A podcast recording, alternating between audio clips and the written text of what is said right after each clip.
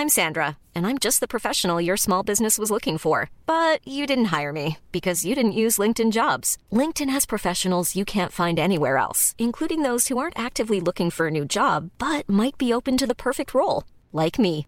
In a given month, over 70% of LinkedIn users don't visit other leading job sites. So if you're not looking on LinkedIn, you'll miss out on great candidates like Sandra. Start hiring professionals like a professional. Post your free job on linkedin.com/people today. So, da sind wir wieder. Heute geht es um Esoterik und Spiritualität und wie das Ganze in Gang gebracht wurde und was wir dazu In Gang gesetzt wurde. in Gang gesetzt wurde. Der Russ wieder mal, weißt Und was wir davon halten und über die ganzen großen Redner, Robert Betz, Hast schon Osho. das Intro verkackt. Nein, nein, das ist doch? okay. Bis gleich.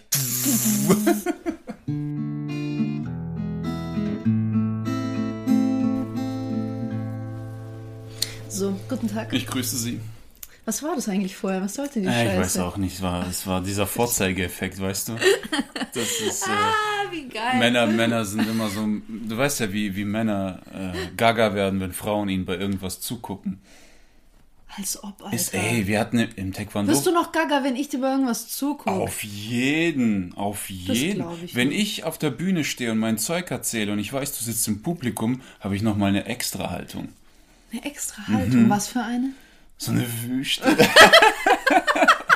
ey, ey, damals im Taekwondo, wenn irgendjemand eine Freundin mitgebracht hat oder ein paar Mädels, die zugucken, Ja. ey, wir haben uns noch nie so die Fresse poliert Ja. im Kampf. Das, Männer sind echt dämlich. Sobald eine Frau da ist, ist es, ähm, und zuguckt, Lustig. ein bisschen. Ich habe uns heute einen Kaffee gemacht, so einen, so einen Instagram-Kaffee, Sehr schmackhaft. der, der äh, echt geil aussieht. Und gut schmeckt. Ja, das schmeckt echt gut. Müssen wir Deswegen muss ab und zu ein bisschen meine Eiswürfel drin. Der Hund versucht von unten gerade mein Glas abzuschlecken. So, So. Mhm. was haben wir heute? Esoterik. So, ähm, Ja. Esoterik, ja. Ja, wie, pff, äh, wie wie fangen wir an? Wie bist Ja. du damit in Berührung gekommen? Oder was, hast, was war so deine erste Erfahrung mit Esoterik? Meine erste Erfahrung war, das war, ich war so im zweiten Semester und da hat ein Kumpel angefangen, mir so von Verschwörungen zu erzählen. Aber jetzt nicht so im ganz krassen Sinn mit Reptiloiden und dass die Erde flach ist, sondern es fing so klein an, dass äh, die Juden die Welt regieren und äh, dass denen die Banken gehören und Hollywood und alles. Und so mit der Zeit, äh, der hat mir immer so kleine Häppchen zugeworfen. Und mit der Zeit hat er immer mehr äh, angefangen, mir, mich so in den Band zu ziehen. Das habe ich daran gemerkt, dass ich von mir aus das Gespräch anfing. Und, so. Okay. und dann hat er mir Bücher empfohlen. Er hat gesagt, ey, lies Jan van Helsing, die Bücher sind in Deutschland europaweit verboten. Ah, der ist aber schon Hardcore-Verschwörungstheoretiker, oder? Ja, und der ist übel, übel, wirklich übel. Aber wenn du sehr jung bist und dein Leben eh gerade im Arsch ist und du eh keine Ziele hast und so, dann fällst du voll schnell auf das Ganze rein. Du Okay, und was steig- hat das jetzt mit Esoterik zu tun? das ist es ja. Diese ganzen Verschwörungsbücher sind extrem kombiniert mit Esoterik. Das heißt, die nehmen dir erstmal allen Mut und dann im letzten Kapitel, was kann man dagegen tun, hauen die voll mit Esoterik rein. Sei Licht und Liebe und dann, dann prallen die bösen Menschen von dir ab, so wie innen, so außen. Prallen so, also die rennen auf dich zu, machen dann dutsch und fliegen wieder weg. Ich glaube, die lösen sich auf, wenn, wenn sie auf dich zurennen. Das ist wie wenn so ein Vampir in so ein- Weihwasser, Weihwasserbecken Nee, ich reinspringt. fänd's so witzig, wenn jemand auf dich zurennt ah! und ploppt einfach so vor Wie so ein. Hologramm, genau. Nein, wie so ein, wie so ein, wie so ein Pinball. Also schießt einfach. Ja, und äh, so wurde das immer dann gerechtfertigt. Ich nimm einfach diese Haltung ein. Es hat mir auch äh, in, in vielerlei Hinsicht auch geholfen. Zum Beispiel, du siehst so aus, wie du dich fühlst. Das, das, Ja. das stimmt, das sagen auch die Psychologen. Aber das wusste ich alles nicht. Und Esoterik holt einfach die Leute dort ab, wo sie zu beschränkt sind, Mhm. Psychologiebücher zu lesen, weil die Psychologiebücher sind so geschrieben, die sind nicht für dich geschrieben, die sind für ihre Arbeitskollegen geschrieben. Weißt du, was ich meine? Nein. Naja, wenn ein Psychologe ein Buch schreibt, lies mal Sigmund Ja, Freud, ja. das kannst du als Normalverbraucher nicht lesen. Ach so, meinst du es für seine Kollegen? Ganz ich. genau, das Okay, ist für seine ja, Kollegen geschrieben, damit er angeben kann, hier guck mal, was ich alles weiß. Nein, man sagt das so, also ich habe das bei mir an der Uni, hat man das so gesagt, wenn wir ähm, äh, in, in, in, ich habe Medien studiert unter anderem, da gab es teilweise Texte, äh, wo du das Gefühl hast, dass sich äh, die, die, die Professoren oder sowas selbst dran aufgeilen, wie geil sie einen Ja. relativ simplen Satz verschachteln können. Und ich glaube, da geht es einfach darum, dass du in deinem Kreise bleibst. Entweder Ja. das oder sie sind unfähig, äh, für alle zu schreiben. schreiben, mein ja, Vater zum. Beispiel, der hat. Schachturniere ohne Ende abgeräumt, aber mir Schach beibringen hat er nie hingekriegt. Hm, verstehe. Ja. Es ist, du bist so deep in dieser Welt, du, du, du, du Ja. findest keinen Zugang mehr zur Außenwelt. ja. Wa- wa- Was heißt denn eigentlich Esoterik? Ich glaube, so wörtlich übersetzt heißt es nach innen gehen, oder? Ja, eigentlich ist es ja nicht Schlechtes, also nichts Schlechtes in dem Sinne. Ich glaube, Esoterik hat ja diesen Grundgedanken, dass, wie du sagst, dass man nach innen sieht, dass man ähm, von dem Gedanken, äh, dass wenn um, um dich rum alles schief geht, ja, oder, oder ähm, du ständig, sagen wir mal, irgendwelchen Arschlöchern tr- äh, über den Weg läufst, dass du von dem Glauben mal ablässt, dass du das Opfer bist, ja, sondern erstmal nach innen gehst und guckst, was, für, ich glaube, diese Resonanztheorie und alles kommt ja auch von da. Das heißt, was habe ich in mir, dass ich bestimmte Menschen in mein Leben ziehe oder bestimmte Erfahrungen? Das ist ja an sich mal, die Grundtheorie ist ja gar nicht mal so schlecht, weil das heißt, ähm, man, man sagt ja auch so schön, du kannst andere Leute nicht verändern. Aber was geil ist, du kannst halt dich selber verändern und dann kommen auch solche, entweder solche Leute nicht mehr in dein Leben oder du findest eine sehr gute Methode, um mit solchen Leuten umzugehen. Das kannst du aber nur machen, wenn du nach innen guckst und dich selber veränderst. Was aber mit der Esoterik passiert ist und womit ich ein Riesenproblem habe, ist diese, einerseits diese Passivität, dieses, ähm, was zu dir gehört oder was in dein Leben gehört, das kommt schon von alleine zu dir. Das suggeriert ja, dass ich gar nichts machen muss. Wenn ich das Gefühl habe, ich bin, keine Ahnung, äh, ein absolutes Genie und werde der nächste Quentin Tarantino, dann muss ich einfach nur warten, bis mich jemand entdeckt, so nach dem Motto. Das ist das eine, diese Passivität. Und das andere ist, ähm, so eine Art Kritikunfähigkeit. Das heißt, wenn ich jetzt, sag ich mal, sagen wir mal, ich bin eine super esoterische Person und ich baue extreme Scheiße und jemand kommt zu mir, regt sich übelst über mich auf und sagt mir, hey, du bist mir so in den Rücken gefallen, du hast extreme Scheiße gebaut. Was macht ein Esoteriker? Was würde er zuerst machen? Er würde sagen, ja, f- frag dich doch mal, was für Anteile du in dir trägst, das, dass wie- ich mich dir so gegenüber benommen Nicht nur habe. das, wie fühlst du dich dabei? Wie fühlst, ja, uh, genau das ist das Ding. Das heißt, man lenkt den Fokus von dem eigenen Fehler, den man begangen hat, erstmal weg und sagt, hey, vielleicht bin ja ich gar nicht schuld, sondern etwas in mir hat diese Gefühle bei dir hervorgerufen, ja, vielleicht eine Art Trauma, das du hattest und du hast etwas in mir gesehen. Beobachte doch erstmal deine Gefühle. Das mag ja an sich gar nicht mal so schlecht sein, weil ich kann dann gucken, wieso explodiere ich ja jedes Mal, wenn irgendjemand Mist baut. Ist es, weil die Person Mist baut oder interpretiere ich da zu viel herein? Es ist ja gut, wenn ich mir die Frage stelle, aber ich habe als jemand, der Scheiße gebaut hat, nicht das Recht zu sagen, Moment, bevor wir erstmal die Schuld mir zuweisen und sagen, dass ich Mist gebaut habe, reden wir doch erstmal drüber, wie es dir damit geht. Und ich finde, damit gibst du jegliche Verantwortung davon ab, was du eigentlich getan hast. Und das ist scheiße, das ist nicht okay, finde ich. Ich wünsche mir in solchen Momenten, dass ich so einen Knopf in der Brust habe. Und dann kommen zehn Leute und hauen dem in die Fresse. Das ist auch nicht schlecht, aber wenn er bewusstlos ist, dann macht es ja keinen Spaß mehr. Ah, Viel, Okay, jetzt kommt's, jetzt bin ich gespannt. Ja, so, wenn du diesen Knopf drückst, dann kotzt du in so einem riesigen Strahl dem voll ins Gesicht, aber so richtig viel, weißt du? Das ist gut, das ist richtig geil. Während er sagt Licht und Liebe, Äh, Licht und übergut. ja, das ist, ähm, was eine Theorie, die sehr geil ist. Ich finde Esoterik sehr radikal, auch wenn das nicht so rüberkommt, weil die Worte immer so seicht und weich, äh, weich sind. So. Seicht und weich. Seicht und weich. Das ist äh, ja wie so ein Waschmittel, weißt du?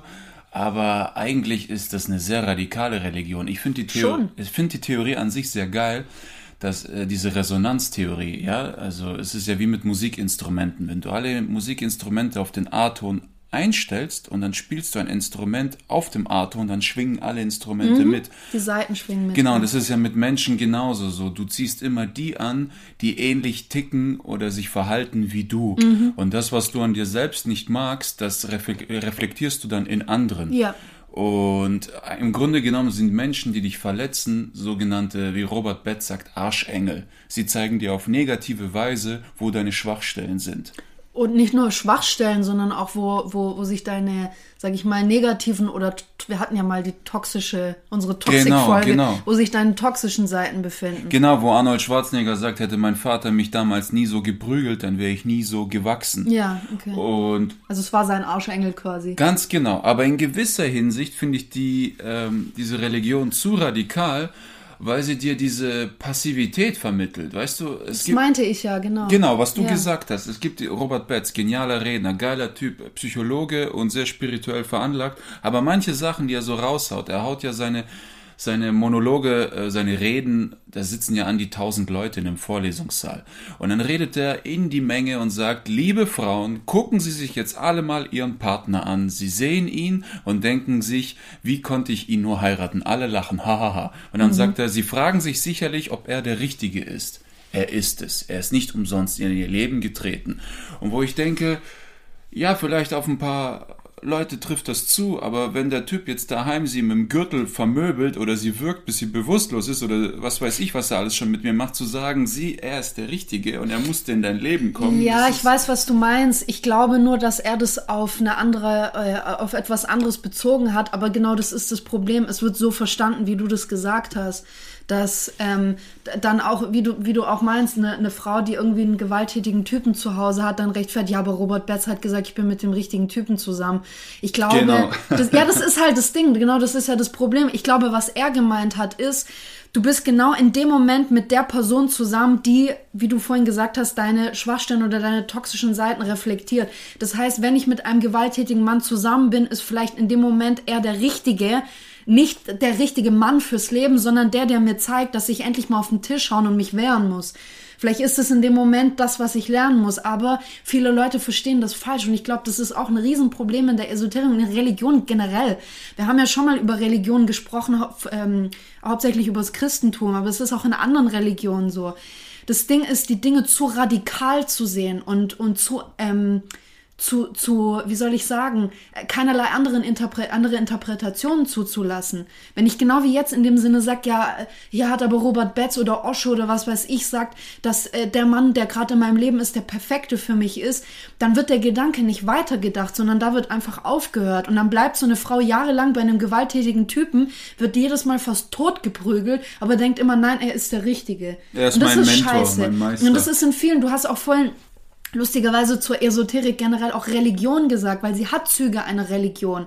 Diese, dieses, dieses Radikale und, und ähm, quasi blind zu sein oder gewisse Dinge nicht zu tolerieren. Und das nervt mich auch an der Esoterik, dass sie teilweise so ein bisschen ähm, sich unter diesem Deckmantel der kompletten Akzeptanz versteckt, ja, also wir sind alle offen, wir akzeptieren alles. Es gibt, gab auch so viele fucking Kulte und sowas, die sich unter diesem Deckmantel versteckt haben und gesagt haben, ja, wir sind offen für alle, auch diese Licht und Liebe, weißt du? Licht und Liebe für alle und bla, aber hintenrum ist der, äh, sag ich mal, Kultistenanführer, ist trotzdem einer, der irgendwelche Kinder bumst, weißt du, was ich meine? Ja. Das wird immer als irgendein Vorwand genommen, oder da ist irgendein Typ, der sagt, ja, er ist der, ähm, keine Ahnung, die, die Wiedergeburt eines großen, eines großen Gurus oder sowas. Ja, genauso wie viele äh, äh, christliche Kultisten äh, meinten, sie seien die, der wiedergeborene ähm, Heiland, ja, der wiedergeborene, ist das Heiland? Doch, ist der Heiland. Ja, ja, der wiedergeborene äh, Jesus Christus, so nach dem Motto. Das heißt, die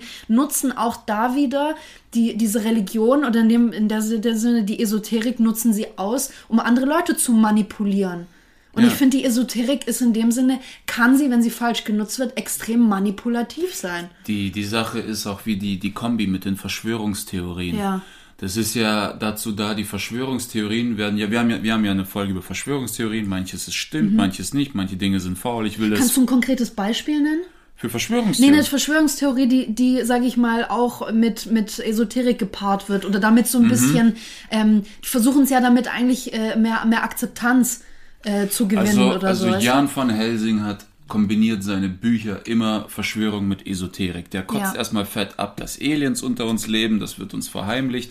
Mag sein, werden wir in diesem Leben nie erfahren, es sei denn, äh, Area 51 geht eine fette Bombe hoch und Aliens sind fliehen und äh, leben dann bei anderen Haushalten wie Alf. Mhm, Ja. Ähm, wir, nein, Finde ich aber geil. das wäre übergeil. Aus Melmark ist ein kleiner Alf. Ja. Äh, 9-11 haben wir noch das Thema, das ist bis heute ist was faul. Kennedy bis heute ist was faul. Ob wir das in diesem Leben erfahren, gefahren werden, unwahrscheinlich. Und das kombinieren die alles und gleichzeitig äh, gehen sie in so eine Akzeptanz, dass die sagen, wir sind in unserem Bewusstsein viel weiter, wir steigern uns nicht rein in diese Verschwörungen, wir wissen, dass die Welt uns anlügt, aber wir kapseln uns davon ab. Das kennzeichnet dich schon mal als Religiösen, als etwas Besonderen. Warum? Okay. Mhm. Weil Esoterik an sich allein eine Kombi aus allen Religionen ist. Ja. Die hauen was von Jesus rein, die hauen was vom Buddhismus rein, mit dem Karma-System, sehr viel vom Sufismus und diese ja. Resonanztheorien und natürlich viel vom Psychologie. Auch Wiedergeburt und alles ist auch im Hinduismus noch. Ganz also genau. Haben, ja, ja, so quasi picken sich aus allem was Genau, raus. und diese, ja. diese, dein Umfeld ist dein Spiegelbild und so, das kommt alles aus der Psychologie. So, okay. und das mixen die alles zusammen, aber das reicht ja nicht. Ja. Also hauen die diese Verschwörung noch rein, um dich noch als etwas Besonderes darzustellen. Ich glaube, da hört es auch nicht auf. Ich glaube, ähm, mit diesen Verschwörungstheorien, wie du sagst, die stellen sich ja über den Rest der Menschheit und die sagen ja auch nicht nur, wir sind ähm, wir kapseln uns davon ab oder irgendwas und, und äh, sie, sie, sie zeigen ja auch irgendwie damit, dass sie schon so weit entwickelt sind und so höhere Geschöpfe quasi sind, dass sie die Wahrheit erkennen. Und die sind mhm. ja dazu da, um die Wahrheit zu verbreiten. Da frage ich mich, welcher Vollidiot hat euch das gesagt? Also die, das ist, da, da ist oft so ein, so ein, wie soll ich sagen, das geht schon über Arroganz hinaus. Das ist wirklich dieses, ähm, ich, ich, ich bin der, der, in dem Sinne ist ja nicht der Gottgesandte, sondern ich bin der Gesandte, der, der Engel oder an was weiß ich, die da alles glauben, an von irgendwelchen höheren Geschöpfen oder von einem anderen Planeten oder keine Ahnung, die dann sagen, ich bin hierher gekommen, um die Wahrheit zu erkennen und um die Menschheit aufzuwecken, wo ich mir auch denke, so, woher, woher kommt das? Woher mhm. hast du diesen Glauben entwickelt, dass du ähm, ein Wissen hast, dass du der Menschheit, vor allem, welche Verantwortung hast du denn damit? Du hast eine Riesenverantwortung, wenn du den Leuten solche Theorien aufbürdest und sagst, hey, äh, die Hälfte der Menschheit sind irgendwelche Reptiloiden oder äh, auch hier jetzt mit Corona irgendwie aus, aus, aus äh, Deutschland, die wollen wieder irgendwelche KZs aufbauen, die wollen uns alle einsperren, die wollen uns alle Menschenrechte nehmen und bla bla bla. Glauben die denn wirklich, dass den Leu wenn man den Leuten sowas eintrichtert, dass es weniger für Massenpanik sorgt als, als alles andere? Genau, das ist es ja. Das ist ja das, was Jan van Helsing macht. Er, bau, er ballert seine Verschwörungen raus. Mhm. Du liest da 300 Seiten Verschwörungen pur und dann kommt der esoterische Aspekt, um dich vor dieser Panik abzuhalten. Verstehst du? Das heißt, auch da wird wieder gesagt, du bist ein höheres Wesen, du Ganz kannst das genau. aushalten, du bist Ganz dafür, genau. bla bla bla. Okay. Und es kommen auch ja. so Sätze, die Morpheus benutzt hat, um Neo an Bord zu holen. Du spürst, dass etwas in, in der Matrix. Welt nicht stimmt. Genau. Ja. Du spürst, dass etwas nicht stimmt. Du merkst, irgendwas ist faul.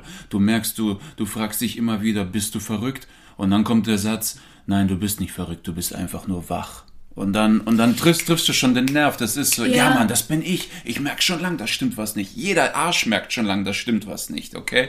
Das ist, äh, das ist, ähm, ja, es ist, du kannst, es gibt. Also du, du musst jetzt, du musst jetzt kein, äh, nicht kurz vorm Nobelpreis stehen, um zu merken, dass zum Beispiel die Corona-Maßnahmen gerade einfach Humbug sind. Es größtenteils. Also, aber das, das, das äh, äh, ist ja noch nicht sofort eine Verschwörungstheorie oder, oder dafür musst du nicht wach sein, um zu merken, dass es gewisse Dinge gerade gibt, die, die hier durchgeboxt werden und die einfach nicht funktionieren und die werden trotzdem weiter durchgezogen. Ja. Und es wird trotzdem daran festgehalten. Und ich, was, was mich immer so ankotzt, ist, Du kannst mit so einem, genauso wie mit jemandem, der wirklich blind einer Religion folgt und kaum selber nachdenkt, kannst du auch mit einem Esoteriker oder auch mit einem Verschwörungstheoretiker nicht reden. Warum? Weil die zu radikal sind. Die sind so sehr in ihrem Glauben gefangen, und sind so überzeugt davon, dass das, was sie rausgefunden, die denken ja auch, die haben alles selber rausgefunden. Die haben einfach 50.000 Sachen gelesen und mixen die Scheiße selber zusammen. Da haben sie einen Riesentopf voll Durchfall, weißt du? So Aber das ist es halt. Du kannst denen nichts mehr sagen. Das ist das Problem. Und selbst wenn du dich dagegen wehrst und sagst, hey, guck dir doch mal an, das und das ergibt doch überhaupt gar keinen Sinn, was du da sagst. Es gibt gar keinen Sinn. Dann kommt immer der Satz, warte erst mal, bis du soweit bist, dann wirst du es schon ja, verstehen. Das nennt man spirituelle Hochnäsigkeit. Das, oh, das ist, das, das tut mir extrem weh, weil du merkst einfach, wie, du würdest, das als würdest du gegen eine Wand reden. Ja. Du kommst gegen die nicht durch, weil immer das Argument kommt, du bist noch nicht so weit. Das ist immer dieses Ding, du bist noch hey, nicht so weit. Ich, ich sag dir damals, ich habe diese Bücher verschlungen, wie verrückt. Ja. Und ich bin ein großer Fan von Sufismus. Äh, ja. 40 Geheimnisse der Liebe, einer meiner Favoriten. Ich Me bin ein Riesenfan ja. von Spiritualität. Und da muss man eben die Trennlinie ziehen zwischen Spiritualität und Esoterik, das sehr Absolut. leicht zu verwechseln ist. So. Und was sehr gefährlich ist, diese esoterischen Bücher, sehr gefährlich ist, wenn du nicht weißt, wohin mit dir und dich in so einer Spirale des Loser-Seins verlierst und dann Ja. so ein Buch in die Hand kriegst. Okay, ich war arbeitslos auf Hartz IV, ich war voll durch und dann lese ich so Bücher von Osho. Ich finde an sich, Osho ist ein cooler Typ. Es ist ein geiler Typ, er hat schon was zu sagen. Ja. Aber äh, er erläutert vieles nicht wirklich, ähm, genauso wie die esoterischen Bücher. Das heißt, du bist arbeitslos, du bist auf Hartz IV, du pennst äh, 13 Stunden am Tag, Ja. du frühstückst um 18 Uhr, dann hast du dieses Buch, da steht drin, wenn du gerade unglücklich bist, dann bist du wach. Okay, ich bin wach, cool, klar. 14 Stunden gepennt, um warum auch 18 nicht? Uhr kann man mal wach sein. Genau. Ja. Alles klar, ich bin wach. Und dann, wenn du unglücklich bist und denkst und du kannst der, dich dem System nicht anpassen, Ja. du hast keinen Job und so, dann nicht, weil du ein Versager bist, sondern weil du merkst, du passt in dieses System nicht. Okay, ich passe nicht rein, übergeil. So, und was muss ich tun? Meditieren, ändere deine Haltung, sei Licht und Liebe, der ganze Fuck. Und dann merke ich, Übergeil. Dann gehe ich zurück ins Bett und ratz weiter. Ich passe nicht ins System. Ich muss warten, bis es soweit ist. Ja. Das heißt, es vermittelt dir, wenn du, wenn du dein Leben im Griff hast, ja, wenn du, was weiß ich, einen guten Job hast, stabiles Familienleben, du liest dieses Buch, pusht es dich. Wenn du ein Versager bist und am Boden bist und du liest dieses Buch, pusht es dich auch, aber weiter nach unten. Ja, ja. Das ist so schwer, diese Dinge richtig zu verstehen. Ich glaube auch so flapsig und, und lückenhaft wie diese ganzen oder wie viele von diesen Büchern, es gibt auch Ausnahmen, aber wie viele von diesen Büchern und Texten formuliert sind, das ist, geht ja schon, also genauso funktionieren ja auch Horoskope. Ja, diese ganze Scheiße, die du in irgendwelchen Zeitschriften liebst, äh, liest, das funktioniert genauso. Das ist so allgemein formuliert, dass du jeden Scheiß darin auf deine eigene Situation übertragen kannst. Immer. Es ist egal, egal wie das ist. Ähm, was ich noch sagen wollte zu dieser Sache mit dieser Passivität, das Ding ist ja auch, dass du, ähm, du findest ja ständig eine Rechtfertigung dafür, dass die Situation, in der du bist, genau richtig ist. Das ist ja auch erstmal okay. Ähm, ich finde es sowieso blöd, ständig zu sagen, die Situation, in der ich bin, die ist halt scheiße oder die ist gut diese ganzen Bewertungen, wenn du permanent dir einpredigst oder dir, dir, dir selber einredest, dass deine Situation kacke ist, zieht dich das auch noch mehr runter. Natürlich hat das auch einen psychologischen Effekt, einen neurologischen Effekt auf dich und auf deinen Gemütszustand. Aber die Sache ist, die Bücher suggerieren dir, dass das, was du machst, genau richtig ist und wie du sagst, einfach nur warten musst, dann wird's ja besser. Das Ding ist halt aber, wir leben in einer Welt, in der es gewisse Systeme und Regeln und Normen gibt. Ja, genauso klar, du kannst hier in Deutschland haben wir es gut oder einigermaßen gut. Wir müssen nicht unbedingt, das haben wir auch in anderen Folgen schon gehabt, wir müssen nicht unbedingt auf der Straße leben.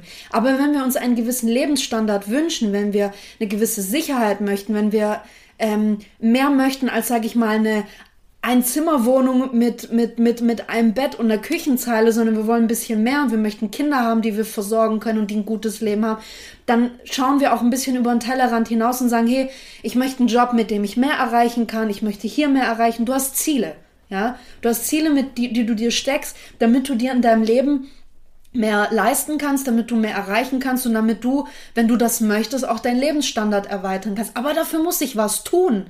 Ich kann nicht einfach nur da sitzen und, und sagen, das, was ich verdient habe, kommt jetzt von alleine zu mir. Ja, wenn du, wenn du, äh, auch jetzt auf dich bezogen, wenn du mit Hartz IV daheim hockst in einer Einzimmerwohnung, vielleicht ist es gerade das, was du verdient hast, weil du vorher einfach nicht kapiert hast, dass du aktiv werden musst. Ursache und Wirkung. Ursache und Wirkung, genau das ist das Ding. Und das ist, das ist, das ist Psychologie, das ist Philosophie, das geht ja auch über Esoterik hinaus. Und das ist genau das Ding. Äh, Wenn, wenn, wenn es dir gut geht, wenn du glücklich bist und du liest dann, ähm, das, was du denkst, das manifestiert sich und das kommt auch dann wieder auf dich zurück und Karma und dies, das, dann denkst du, ja klar, cool, dann heißt es ja, ich bin ein guter Mensch, ich habe gute Gedanken und dies, das, dann funktioniert das ja. Aber wenn du dich in, sage ich mal, einer negativen Lebenssituation befindest und du liest diese Bücher, keiner kommt auf die Idee, hm, ich glaube, ich habe dann einfach nur Scheiße gebaut, dass ich jetzt hier hocke und Hartz IV habe und nichts auf die Reihe kriege, keine Freunde habe, kein gar nichts. Die legen sich das dann über die Bücher anders zurecht. Ganz Die genau. wandeln das wieder ins Positive um. Dass du nämlich genau in der Situation bist, weil sie gut für dich ist. Und das ist die Scheiße. Das ist, da kommen wir nochmal zurück auf diesen kaputten Ehepartner, den du Ja, dann hast. ja. Du liest dieses Buch und du, dieses Buch sagt dir, dass dieser Typ dein Arschengel ist. Ja? Ja. Der brettert dich, der bügelt dich, der was weiß ich, was er alles mit dir macht. Und du sagst, okay, Arschengel, er weist mich auf meine Schwächen hin. Und es motiviert dich noch mehr dazu, ihn nicht zu verlassen. Ja. Weil, weil diese, diese Esoterik dir auch oft suggeriert, wenn du ihn verlässt und du die richtige Erkenntnis dabei nicht bekommst, dann ziehst du wieder einen an, der dich brettert. Was vielleicht stimmt, ja, wenn du einfach gehst und sagst, der Typ ist ein Arsch, das ist nur eine Frage der Zeit, bis ein neuer Arsch kommt und aber du kannst nicht sagen, bleib da und ändere dich, das halt auch was in ihm. Bist du am Arsch, der Typ, der dappt sie, der, der, der wirft mit Bügeleisen, was weiß ich, was er noch alles mit ihr Ja. macht. Du kannst nicht sagen, ändere dich und so, sondern Alter, rein mit Sondereinheit stürmen, die Frau rausholen, den Typ einsperren. Scheiß auf die Resonanz, die er von sich gibt. Das ist auch das Ding, ich glaube, gerade in so, nochmal auf unsere letzte Folge zu sprechen zu kommen, diese, gerade in solchen toxischen Beziehungen, egal ob Freundschaften, Liebesbeziehungen, Ehe, was weiß ich, ähm, wenn du einen Partner hast, der wirklich toxisch ist, glaub nicht, dass du diese Person retten kannst. Es ist auch nicht deine Aufgabe, diese Person zu retten, auch wenn du am Altar standest und gesagt hast, wir, wir gehen hier durch dick und dünn, äh, durch Krankheit und was weiß ich was. Wenn die Person dir nonstop auch, auch verbal eine reinbrettert, es ist nicht deine Aufgabe, die Person so hinzubiegen, dass sie dir plötzlich keine mehr reinbrettert. Dann geh. Das ist, das ist, das hat auch was mit, mit Selbstliebe zu tun und Selbstrespekt und vor allem ähm, äh, Selbstwert. Hast du ein Selbstwertgefühl, dann geh da weg. Das ist ja das Krasse, was Osho sagt, dass ein Eheversprechen für einen Arsch ist. Ja. Weil die größten Lügner auf der Welt sind Verliebte. Und in dem Moment, wo du dein Ehegelübde abgibst und dieses Sagst du jede Scheiße eigentlich. Ne? Genau, ganz genau. Dieses Vor allem, wenn noch Versprechen. 200 Leute aus der Hochzeitsgesellschaft dazugucken, weißt Eigentlich sollte es so ein Gesetz geben, das sagt, dass Verliebte unzurechnungsfähig sind. Man sagt, dir gibt keine Versprechen, wenn du verliebt Ja. bist, geh nicht einkaufen, wenn du hungrig bist und so Okay, weiter. ja. Ja, und in dem Moment, wo du diese Gefühle hast, gibst du dieses Versprechen ab, aber du weißt gar nicht in zehn Jahren, was da Mhm. los sein wird. Du gibst ein Versprechen ab, du hast eine Sichtweise. Wenn die Dinge so und so und so ablaufen, erfülle ich meinen Sold. Ja, aber wenn der Typ nach elf Jahren plötzlich beschließt, sich zu besaufen und zum Arsch zu werden, oder die Frau zu einer Drachenlady, ja. dieses Versprechen ist in dieser Moment nicht mehr gültig. Mhm. Also es ist, äh, und das meine ich hier wieder. Guck mal, für, für Leute, die geprügelt werden, dieser Vers von Osho, hammergeil. Endlich kann ich gehen, endlich kann ich abhauen ohne Schuldgefühle. Für die, die erst ein Jahr in der Ehe sind und keinen Bock haben, sich um die Kinder zu kümmern, weil die vermissen ihre Zeit, wie sie Fußball gespielt und Motorrad gefahren haben. Hey, Osho sagt, ich muss gar nichts, ich gehe jetzt, ciao. Und lässt die Frau dann im Stich. Das weißt du, es, das ja. ist, das kann man so, das ist so leicht falsch zu interpretieren, zu verstehen. Das ist, das ist so gefährlich, diese Esoterikbücher. Das ist, Ich glaube halt, also was, was finde ich sinnvoller ist, ist diese Esoterikbücher, diese klassischen jetzt. Also es gibt ja super viel Trash in dem Bereich. Es gibt aber, finde ich, auch Bücher, die wirklich wertvoll sind und, und ähm, sag ich mal, Wissen beinhalten, das, das einfach unfassbar kostbar ist. Aber diese ganzen Trash-Bücher, ich glaube, was ein sinnvoller Umgang damit ist, ist entweder verantwortungsvoller mit dem, mit dem, was da drin steht, umzugehen und das nicht als Ratgeber zu sehen, der dir sagt, was du tun oder lassen sollst, sondern vielleicht als Denkanstöße. So, ja, etwas, was dir ganz vorsichtig sagt, hey, da und da hinzugehen wäre doch mal eine Idee. Es sind, glaube ich, vorsichtige Denkanstöße. Ich denke entweder, also das ist, finde ich, ein guter Umgang oder die halt einfach zum Fenster rauswerfen. Aber ähm, du hast vorhin diese, kurz diesen, diesen Unterschied zwischen Esoterik und Spiritualität ähm, genannt. Ich finde, also für mich der Unterschied zu Spiritualität ist, Esoterik ist eine, einfach eine weitere Art von Religion. Die hat jetzt nicht unbedingt einen Gott oder Götter, die angebetet werden, ähm, aber es wird trotzdem eine Art Glaube oder eine Art Glaube ist da entstanden mit, kann man so sagen, einem Art Moralkatalog, ja, wie man sich zu verhalten hat, quasi, äh, da, da ist ja auch so ein bisschen dieses Liebe deinen Nächsten wie dich selbst, ist da ja auch mit drin von den Christen, ähm, dann dieses viel Meditieren, dieses körperliche Meditation, Yoga, äh, was weiß ich, äh, Qigong und, und Von äh, allem da ist von etwas. allem einfach etwas dabei, so. Was aber Spiritualität für mich ist, Spiritualität ist meiner, meiner Meinung nach das, was jeder Religion zugrunde liegt. Der Ursprung jeder Religion ist Spiritualität und Spiritualität in ihrem Ursprung ist komplett rein. Für mich ist, kannst du Spiritualität oder das Spirituelle kannst du für mich auch mit Liebe gleichsetzen. Oder vielleicht was Leute im Christentum als Gott bezeichnen. Das ist diese, diese reine, reine Energie, wenn man das so bezeichnet. Weil ich, ich kann es gar nicht bezeichnen. Ich kann es mir nur vorstellen und ich spüre, was es ist, aber ich kann es nicht bezeichnen. Aber ich glaube, das ist dieser Ursprung auch in diesem, im Sufismus, im Buddhismus, in diesen ganzen Abspaltungen. Es gibt noch die Bahai, ähm, auch eine religiöse Abspaltung. Ich glaube, das ist, was allem zugrunde liegt und, und das eigentlich allen sagen möchte, habt doch vor euch selber und vor jedem anderen Wesen einfach fucking Respekt. Ja. Ganz einfach. Leben und leben lassen. So, das ist so dieses. Die alten, also Spiritualität, da geht es um Verantwortung, Seelenpflege. Ja, das ist das Seelenpflege. Ist, du übernimmst genau. die Verantwortung. Das ist, ähm, das ist Spiritualität ist sehr kompliziert und sehr breit gefächert. Mhm. Und ich mhm. glaube sogar, die großen ganzen Lehrer, die leben alle in irgendwelchen Höhlen oder in irgendwelchen Slums in Indien, wo die nichts brauchen außer ihre sechs Quadratmeter und einen ja. kleinen Teppich. Und gibt auch ein Buch Weg durchs Feuer, dieses Tagebuch, das mir dein Dad geschenkt hat, wo. Wie heißt die Frau nochmal? Tweedy. Tweedy. Ich glaube, die kommt aus der Ukraine oder aus Russland, wo die beim Meister in Lehre geht. Und selbst der Meister, bei dem sie zehn Jahre in Lehre ist, reicht nicht aus, um dieses Wissen ihr zu geben. Ja. Das, ist, das ist, als würdest du einfach mit einer Schaufel äh, in den Ozean graben. So, du mhm. hast eine volle Schaufel, aber da draußen ist noch ein ganzer Ozean. Ja, Mehr ja. kriegst du aber nicht in deine Birne. Ja. Das ist sehr viel breiter, sehr viel komplexer. Das ist äh, wie Psychologie. Es gibt nicht dieses so ist es und fertig. Ja. Das, das, das, das funktioniert nicht. Das ist je, die, äh, Spiritualität ist wie in der Psychologie auf jeden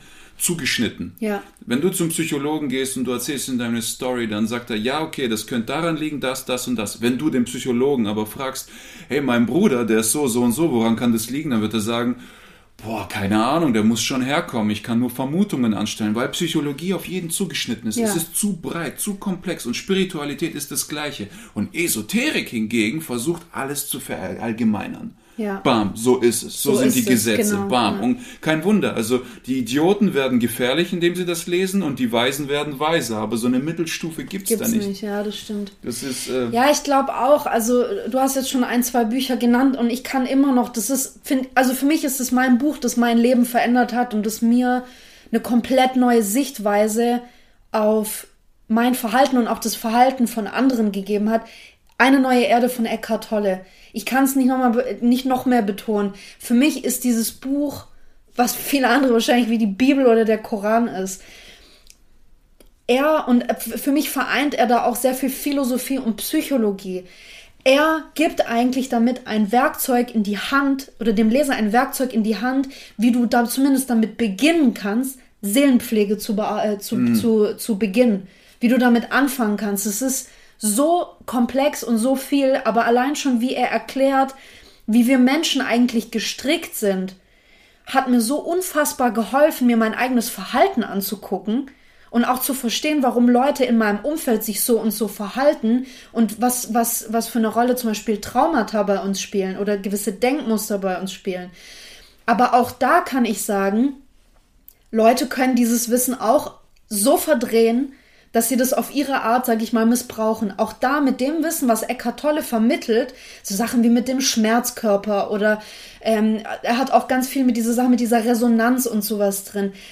Ich kenne auch super viele Leute, die dieses Buch gelesen haben und die genau auf diese Art und Weise reagieren und sagen, wenn du auf die abgehst und sagst, hey, ich höre dir jetzt erstmal zu, mm. ich mhm. höre deinen Schmerz, Boah. ich höre, dass dein Schmerzkörper auf mich reagiert, wie fühlst du dich jetzt damit?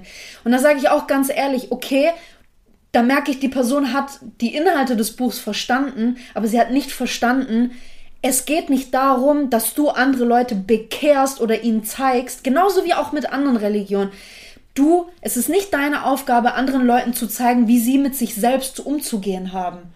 Ja. Ganz einfach. Du kannst nicht da sitzen und jemanden fragen, wie fühlst du dich denn jetzt damit? Damit setze ich mich auseinander. Mhm. Und wenn ich auf dich abgehe und dich anschreie und du weißt, dass irgendein Trauma aus mir spricht, dann ist es schön für dich. Dann kannst du ja innerlich Abstand davon nehmen und weißt, dass ich ja nicht dich damit angreife. Ist völlig okay. Aber ob ich mich darum kümmere oder nicht und ob ich mir meine Wutausbrüche angucke, ist meine Sache. Okay. Das ist das Ding. Und auch da, ich finde das Buch unfassbar geil, aber auch da wiederum, wenn das in die falschen Hände gerät, gibt es immer wieder Leute, die das Wissen so rumdrehen und sich auf einmal so überheblich fühlen, dass sie sagen, ja, ich bin jetzt der Gesandte von Eckhart Tolle und muss jetzt seine Aufgabe hier erfüllen. Halt einfach die Fresse, Ja, kümmere dich um dich selbst und fertig. Ich sag dir, als ich diese Bücher auch gelesen habe, meine, meine Anfangsphase, ich war ja voll drin. Ja. Ich, war, ich war ja voll. Ich war auch voll auf dem Trip, voll, ich, war wie, ich war wie Tom Cruise in seinem Scientology-Interview. Meine Augen haben geleuchtet so. Ich wollte alle ablecken, damit sie was von meiner Liebe abkriegen und so. ich will dir ein bisschen Liebe Ja, geben, damit komm sie, her. ja, damit so ein bisschen Feenstaub überspringt. Und ich sag dir, du liest dieses Buch und äh, in erster Linie, du merkst nicht, was bei dir alles falsch ist. Doch am Anfang schon, weil dieses Buch benutzt ja wirklich diese Sätze, du bist wach, du bist anders, du bist, du bist da, wo du bist, genau richtig. Und es triggert dich und dann merkst du, okay, das bin ich, das bin ich. Aber das verpufft schnell, weil äh, plötzlich fängst du an, anhand dieses Buchs andere zu beurteilen. Ja. Oh ja, das ist mein Vater. Oh, das ist mein Kumpel. Oh, und das ist mein Kumpel. Und dann, wenn du das Buch durch hast und du begegnest ihnen, du lächelst sie einfach an. So richtig arrogant, weil Ja, du weil merkst, du- oh, ich du weiß junge jetzt, was in Seele. dir vorgeht, genau. du bist noch nicht oft inkarniert auf dieser Erde, du junge Seele. Ich Oh lächle jetzt einfach, weil ich, ein- weil, ich, weil ich ein Arschgesicht bin und besser bin als du. Und äh, genau. Genau. Aber ich muss sagen, das kann auch passieren, wenn du viele Psychologie oder Philosophie-Bücher absolut, passieren. absolut. Das Es ist halt wirklich so, du fängst plötzlich an, klar, du erweiterst ja dein Wissen und siehst die Welt plötzlich anders. Ich muss auch sagen, als ich zum Beispiel vegan geworden bin, ja, ich bin einer von diesen Arschgeigen, die, die vegan geworden sind, aber, uh, aber im ersten Moment, als ich viele Dokus gesehen habe, viel gelesen habe und einfach mein Wissen erweitert habe, habe ich auch das Gefühl gehabt, fuck, ich, ich glaube, ich wurde mein ganzes Leben lang angelogen. Du hast wirklich das Gefühl, du wurdest dein ganzes Leben lang angelogen. Und das Erste, was du machen willst, ist erstmal jeden zu packen und wach zu und sagen, bist du blöd, guck doch einfach mal hin. Aber es ist nicht meine Aufgabe. Oder Und Deswegen auszulachen. habe ich immer die, genau, oder auszulachen. Deswegen habe ich einfach immer die Fresse gehalten. Du wirst mich nie irgendwo sehen, dass ich jemand versuchen werde zu überreden, Veganer zu werden. Wenn du es nicht kannst oder nicht möchtest oder keinen Bock drauf hast, lass es. Es ist mir egal. Ich habe mich dafür entschieden, meine Entscheidung. Und was alle anderen machen, ist mir völlig egal. Es freut mich, wenn Leute mir Fragen stellen oder Bock haben, äh, irgendwie was darüber zu erfahren oder sonst irgendwas. Aber von mir alleine werde ich da nie auspacken. Und da haben wir es. Das ist Veganismus ist auch eine Form von, Von Reli- Religion, Genau. ja, und absolut. ich sag's nochmal, ich kann es nicht oft genug sagen, Religion ist Privatsache, hat in der Öffentlichkeit nichts verloren, die geht niemandem etwas an, behalt's für dich, wenn es dir Spaß macht, wenn es dir gefällt, wenn du deinen Lebensweg gefunden hast, halt die Fresse und Punkt aus. Es ist ja auch okay, ich meine, es gibt auch im, im Veganismus, auch in Religion und sonst irgendwo oder auch in der Politik, gibt es ja Menschen, die Aufklärungsarbeit leisten. Und die ist ja in dem Sinne auch wichtig, das ist okay. Der Unterschied, muss ich aber sagen, ist, wenn du zum Beispiel vergleichst, wenn du in, in Sachen Tierschutz oder, oder ähm, ähm, Religion im, im, im Gegensatz dazu Aufklärungsarbeit leistest, ich weiß nicht, ob die Welt unbedingt besser wird, wenn mehr Leute sich zum Christentum bekehren. Ich weiß aber, dass die Welt besser wird, wenn wir aufhören, Tiere so scheiße zu behandeln. Ja, die ganzen ja. fucking Seuchen, die wir haben, Vogelgrippe, Schweinegrippe, Corona, alles kommt von dieser Massentierhaltung. Und das ist ein Unterschied. Wo stecke ich denn meine Energie rein? Und, und auch da wieder muss ich sagen, darf ich, wenn ich Aufklärungsarbeit überhaupt leiste, ich mache das nicht, aber ich finde Leute toll, die das machen, egal in welchem Bereich, weil das erfordert viel Mut. Du kriegst extrem viel Gegenwind. Wenn du Aufklärungsarbeit leistest, die Leute, die keinen Bock drauf haben und nicht zugucken oder zuhören wollen und nichts davon wissen wollen, lass die in Ruhe. Du wirst, glaubst du wirklich, versetz dich doch mal selber in die Lage, wenn jemand auf dich zukommt oder draußen auf der Straße kommt, sorry, UNICEF oder sonst was, ihr macht tolle Arbeit, aber wenn irgendwelche Studenten auf der Straße mit ihrem Stand dort sind und schon von Weitem mir mit ihren blauen Jacken winken und sagen, hey, bleib mal stehen, sage ich, nein, ich habe keine Zeit, lass mich in Ruhe.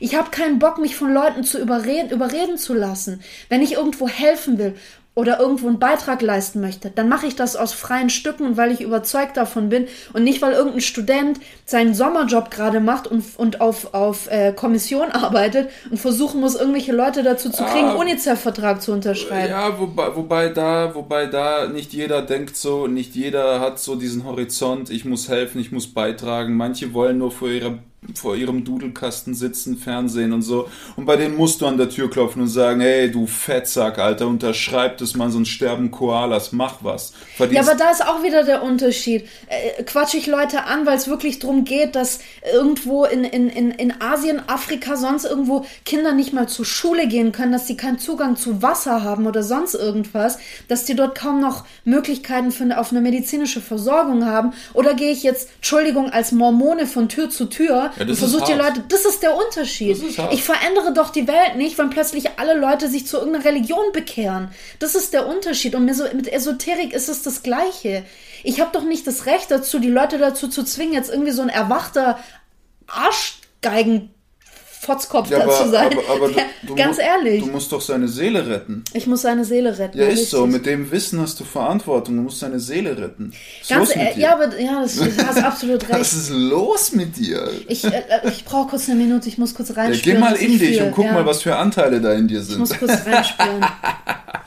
ja, jetzt, jetzt, jetzt haben wir sie. Sind wir durch? Das ist heute eine kurze Folge. Ich kann gerade nicht reden, ich spüre noch. Aha, okay. ja, aber ganz ehrlich, was ist denn ein sinnvoller, wir haben es auch schon ein bisschen in der Folge mit Religion gehabt mhm. äh, oder mit Christentum, was wäre denn ein sinnvoller Umgang? Ich habe es auch vorhin schon kurz gesagt.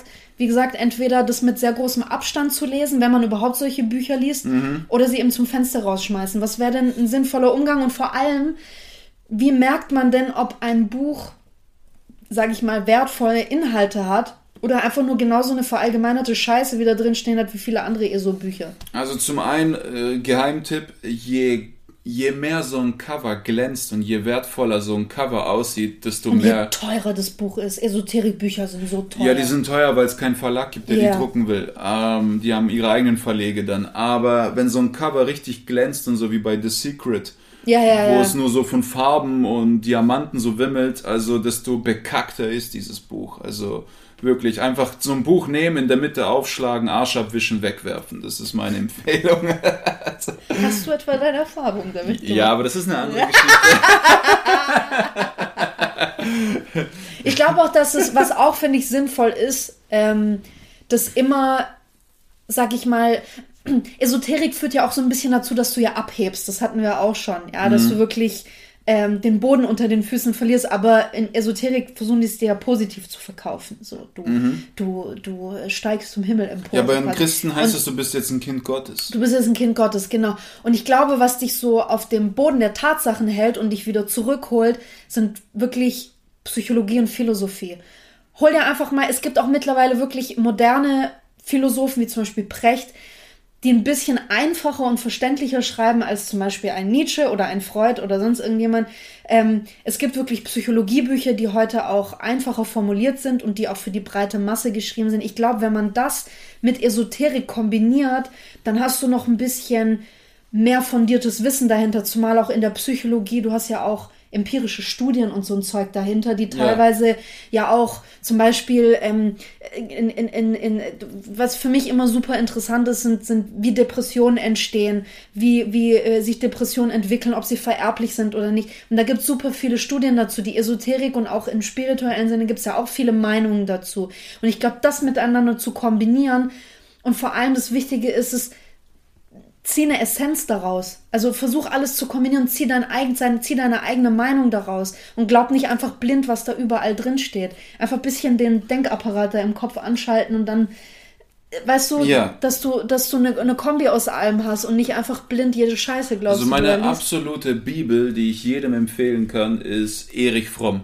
Äh, egal ja. welches Buch. Also der Typ ist der Hammer. Der, es ist, er ist wirklich so einer der größten Psychologen, die je gelebt haben.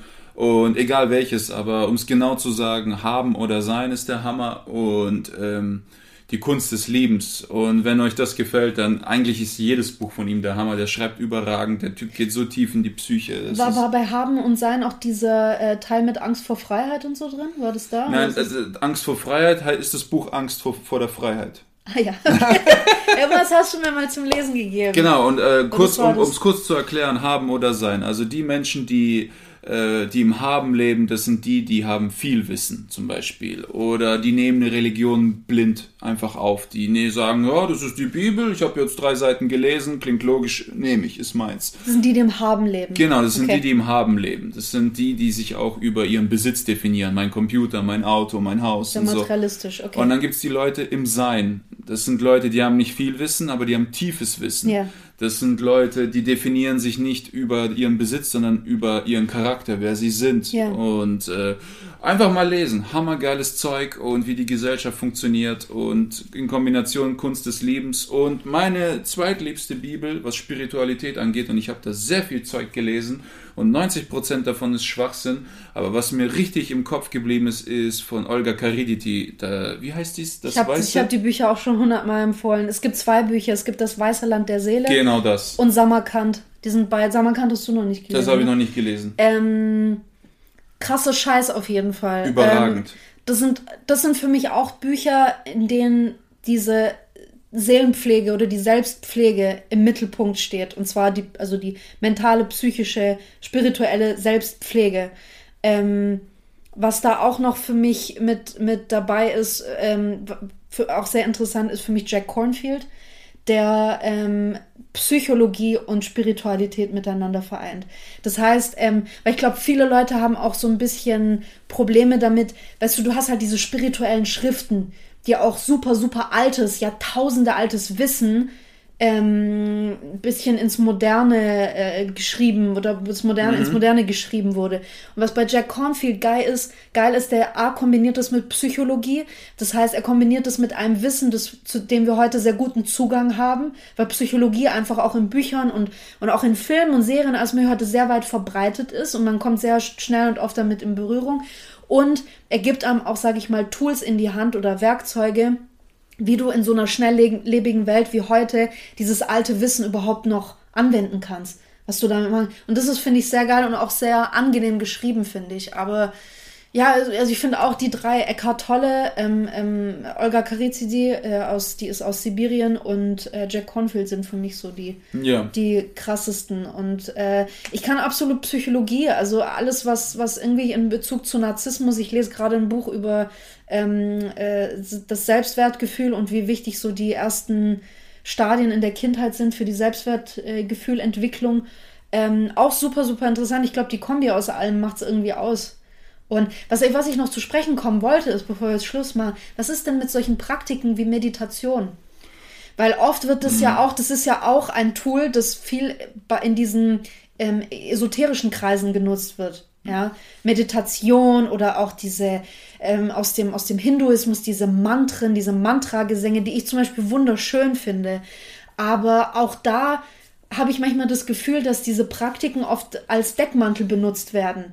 Ja, dass wir, guck mal, wir sind so friedlich, wir, wir singen heilige Mantren, wir, wir, wir äh, praktizieren Jahrtausende alte heilige äh, äh, ähm, Methoden und Praktiken und was weiß ich, aber sind halt trotzdem Arschlöcher. So. Ja, es gibt verschiedene Formen von Medi Meditation. Also im Grunde genommen gibt es zwei, zwei grundsätzliche Formen, meiner Meinung nach. Und zwar gibt es die eine, die dich einfach über den Tag abkühlt das heißt, bevor okay. du ins Büro gehst oder bevor du jetzt äh, fünf Kilo Kokain verschiffen musst oder Waffen verkaufst nach Afghanistan, äh, stehst du früh morgens auf, machst da aber eine Liegestütze und dann gehst du in Lotushaltung.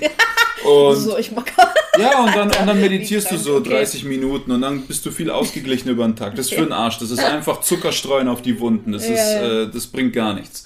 Äh, aber das machen, die Leute machen das. Die, die großen CEOs und sowas, die verstehen, die, bestimmt nicht alle, aber so manche also darunter. Ist eher ein, ein Mittel, um seinen Fokus zu finden, so Ganz quasi. genau, okay. ganz genau. Den, den Müll im Kopf rausbringen oder vorübergehend auf Standby setzen und den Fokus zu pushen.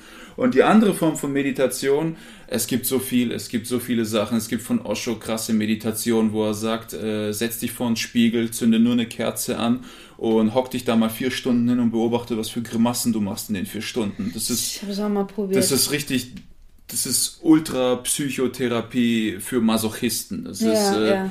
Äh, am Ende, wenn du dich noch, wenn du am Ende noch Benzin über dich schüttest, dich anzündest, ja. macht es nicht viel schlimmer, glaube ich. Das ist echt die Endstufe. Okay. Und es gibt Meditationen, die gehen von Olga Kariditi und wie die die beschreibt, wo du wirklich in dich gehst und bildhaft nach deinen psychischen Blockaden suchst und Gespräche führst mit gewissen Aspekten. Aber das ist so Das, deep. das geht schon, das geht ja schon über Meditation hinaus. Also sie nennt es ja zum Beispiel aktives Träumen. Du kannst Ja. ihrer Meinung nach, ähm, oder nicht ihrer Meinung, sie hat es gelernt, ähm, kannst du ohne zu schlafen in einen Traumzustand, wir hatten das schon mal auch kurz äh, angesprochen in vorherigen Folgen, das Wir hatten noch eine Folge darüber. ja, es, es ge- ge- ge- geht so in Richtung luzides Träumen auch ein bisschen, wo du dich aktiv durch deine Träume bewegst und wie du sagst, äh, du, du kannst darin auch gewissen Aspekten in deinem Leben oder in deiner eigenen Psyche begegnen und dich mit denen unterhalten. Aber das erfordert enorm viel Übung. Übung und, und, Zeit. Und ich, was ich noch sagen wollte, ist, es gibt auch noch weitere Formen der Meditation. Für mich, ich untersche- unterscheide die eher zwischen aktiven und passiven ähm, Meditationen. Und zwar passiv, also körperlich passiv. Es gibt welche, in denen du liegst oder sitzt. Es gibt auch welche, in denen du, es gibt Gehmeditation, es gibt Atemmeditation, in denen du bewusst atmest. Ähm, Atmung hat auch einen krassen Effekt. Es gibt ja diese äh, Wim Hof Methode zum Beispiel, die ich mal ausprobiert habe. Das ist eine Atem Atemmeditation oder eine Meditation mit Atmung, die du ungefähr eine halbe Stunde, Stunde lang machst. Und der Typ, ich habe es am Anfang nicht geglaubt, der verspricht dir, ich glaube, der ist irgendwo aus Skandinavien, aus Finnland oder sowas, Schweden, der verspricht dir, dass du mit deiner eigenen Atmung, mit dieser Atemtechnik high werden kannst. Ich schwöre euch, es funktioniert. Ich habe das einmal ausprobiert. Du sitzt da, du machst es eine halbe Stunde lang, du musst auf eine bestimmte Art und Weise atmen. Gibt auch ein YouTube-Video von ihm dazu, einfach mal angucken. Wim Hof heißt der W-E-M-H-O-F-F, glaube ich. Du bist nach dieser halben Stunde so high. Ich habe zuerst zehn Minuten lang geheult danach und dann eine Viertelstunde lang so einen kranken Lachflash gehabt. Es war so unfassbar befreiend. Das ist da, du, du schmetterst dir wirklich irgendwas von der Seele in dem Moment. Und was auch für mich zu aktiven äh, Meditationsmethoden sind, sind, wenn du irgendwas ausübst und dann in eine Art Trance gerätst. Ja, wenn du ähm, zum Beispiel malst oder wenn du, wenn du, keine Ahnung, irgendwie mit deinen Händen beschäftigt bist, wenn du was mit Ton arbeitest oder irgendwas, aber du bist so in deinem Element, das ist für mich auch Meditation. Auf jeden Fall, definitiv. Vor allem zeichnen, wenn du es kannst, sich hinhocken, zehn Stunden an so einem Bild malen Ja. Und vor allem nichts abzeichnen. Also der Hegel, der Philosoph, hat Leute degradiert, die viel abzeichnen, sagt, das ist kein Talent, das kann man lernen äh, im Laufe des Lebens und es ist letzten Endes eine Fotokopie, die du machst, nur Ja. langgestreckt. Du musst aus deinem Kopf heraus zeichnen, das ist die Kraft und dann erkennst du wirklich, wie deine Psyche funktioniert. Man sieht ja auch wirklich bei manchen Leuten, auch bei Fotografen oder sowas, ich habe beim, es gibt Leute, die sind technisch extrem perfekt, wo du sagst, an dem Foto stimmt einfach alles, das Licht stimmt, die Bildbearbeitung, alles ist einfach perfekt. Und dann gibt's aber Leute, die haben vielleicht ein nicht so ganz perfektes Bild. Da vielleicht die Lichtverhältnisse sind nicht so ganz oder ein bisschen zu kontrastreich oder irgendwas, aber die Bilder haben Seele. Du hast das Gefühl, da weiß nicht, stell dir mal vor, da haben zwei Leute haben jetzt irgendwie einen, einen Hirsch fotografiert in freier Wildbahn, ja. Und bei dem einen, bei dem das Bild vielleicht technisch nicht ganz perfekt wirkt, du hast das Gefühl, dieser Fotograf hat die Seele von diesem Tier eingefangen. Das ist für mich Talent. Und das ist, das ist eine Gabe, nicht nur Talent, das ist eine Gabe, die du hast. Ja, das ist, das ist auch scheißegal, was für eine Kamera du der Person in die Hand gibst, so. Ja, ja. Und das, das, das finde ich enorm beeindruckend. Äh, Zum Abschluss noch Ja. eine Filmempfehlung. Guckt euch von Disney den Film Soul an. Oh ja, den haben wir vor einer Woche oder so das ist angeguckt. geiler Shit Wahnsinnig und so funktioniert Spiritualität. Die Message am Ende des Films, das ist es Wahnsinnig einfach. Das geil. ist Ja, wirklich, ja. zieht euch das rein, hammermäßig. Tschüss. Okay, sag noch. Kotzt mich an jedes Mal. So ein, so, ein, so ein scheiß Abschluss, wirklich. Das ist echt Ich finde den Bombe, den Abschluss. Wir können wieder schreien, dann macht dein Vater einen Autounfall. Nee, komm, nee. Fährt dein Vater wieder kurz auf der linken Spur. Es war so süß. Mein Vater sagt wirklich so, also ich finde, er hört, er hört unsere Folgen ja so gerne und es ist so toll, da uns äh, zuzuhören, wenn wir uns unterhalten und alles. Aber muss es dann am Ende sein? Er hat immer Angst, dass ihm gleich die, die Lautsprecher im Auto explodieren. ja, Okay. über was reden wir nächstes Mal? Ähm, du eine oh shit, Wir haben uns okay. jetzt gar nichts überlegt. Wir haben gar nichts überlegt. Also ich hätte was. Hau rein, komm schnell. Äh, wir reden äh, über, über äh, was Mut ist und, und was Risiken bedeuten, wenn man Risiken einnimmt. Und wie Angst funktioniert. Wie Angst funktioniert und, und ähm, was, was der Mut im Gegensatz dazu ist oder wann ein Mensch mutig ist. Das ist cool, da habe ich ein paar coole Sachen. Also Mut, Risiken, Angst, sowas in die Richtung. Überwischt. Alles klar. Tschüss! Tschüss. Ah!